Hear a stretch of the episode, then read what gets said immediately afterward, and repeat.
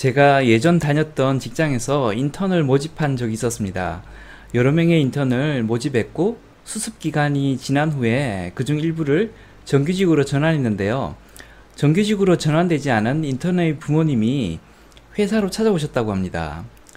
사전에 연락을 하고 온 것도 아니었는데 자기 아들이 떨어진 이유를 알려달라고 했답니다. 직성이 풀리지 않으셨던지 니들이 뭐가 잘나서 우리 아들을 떨어뜨렸냐며 한참 더 소란을 피우다 돌아갔다고 합니다.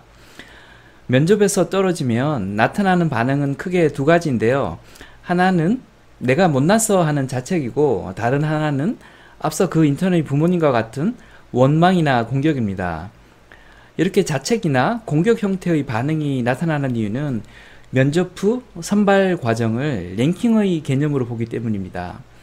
뽑히면 우수한 사람, 떨어지면 부족한 사람으로 보다 보니 자존심, 존재감과 연결되는 것이지요. 결과를 놓고 보면 틀린 말은 아니지만 이렇게 위아래 순위 개념으로만 면접 과정을 보게 되면 쓸데없는 자책이나 원망이 본질을 덮어버려 성장의 기회를 놓치게 됩니다. 당시 그 회사는 티오가 생기는 대로 나머지 인턴들을 차례대로 정규직으로 전환을 했는데요. 부모님이 오셔서 난동을 부렸던 그 인턴은 아쉽게도 끝내 정규직 전환이 되지 못했습니다. 미운털이 박혀서가 아니라 그 일이 너무 크게 알려지는 바람에 막상 본인의 본인이 적응을 못할 거라는 우려 때문이었습니다. 그 회사의 경우는 아니지만 인턴 탈락 이후에도 좋은 관계를 유지해 결국 그 회사의 직원이 된 경우를 많이 봐왔습니다.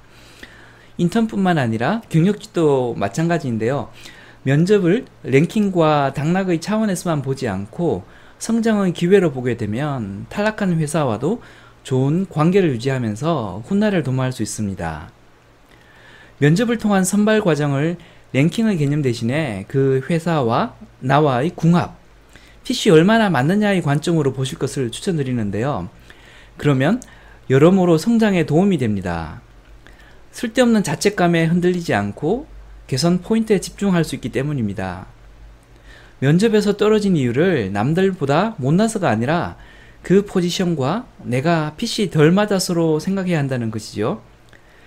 직소 퍼즐 한 조각이 퍼즐 그림판에 맞지 않았을 때 이 조각이 뭐가 부족해서 여기에 안 맞아? 이렇게 생각하는 사람이 없죠. 핏이 안 맞아서 그런 것일 뿐인 겁니다. 그렇게 생각하면 내가 면접에서 떨어진 이유가 명확해집니다. 그 포지션에 나보다 더 핏이 맞는 사람이 지원했기 때문입니다. 나보다 더 적합한 사람이 있었기 때문에 떨어진 것이기 때문에 나를 자책할 필요가 없습니다. 세상에 지원자가 나 하나밖에 없는 상태에서 떨어졌다면 내가 떨어진 이유를 찾는 것이 정상이겠지요. 하지만 세상의 모든 면접은 잘 아시겠지만 여러 사람 중에서 가장 괜찮은 사람 한 명을 뽑는 방식으로 진행이 됩니다.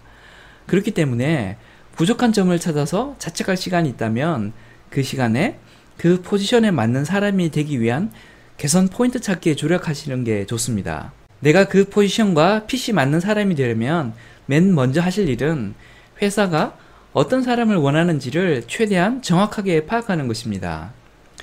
그리고 두 번째로는 내가 그 포지션에 적합한지를 설명하는 키포인트를 잘 정리해야 합니다. 이를테면 프로그래밍도 가능한 마케터라든지 조직 관리 경험도 갖춘 개발자라든지 투자자 네트워크가 좋은 CFO 등등이 되겠습니다. 제대로 설득만 되면 날 뽑지 않을 수 없게 만드는 메시지를 만드는 것이지요.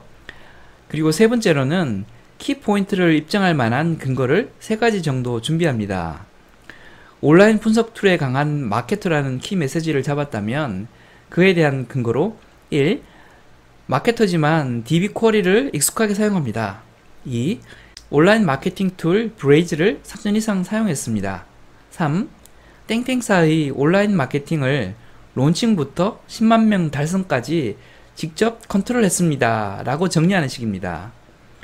이렇게 정리를 하면 키 메시지를 꼭지점으로 해서 세 개의 근거 자료가 그 아래 배치되기 때문에 논리 구조의 모양새가 삼각형의 모양을 띠게 됩니다. 그래서 이러한 논리 구조를 피라밋 구조라고 부르는데요. 이와 관련해서는 저 이전 영상인 경력 이직자를 위한 1분 자기소개를 참고하시길 바랍니다. 결론입니다. 면접에서 탈락했을 때 탈락한 이유는 내가 못나서가 아닙니다. 나보다 더 적합한 사람이 있었기 때문입니다.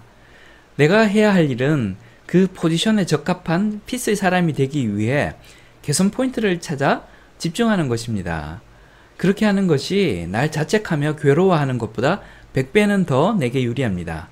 지금까지 장프로였습니다. 감사합니다.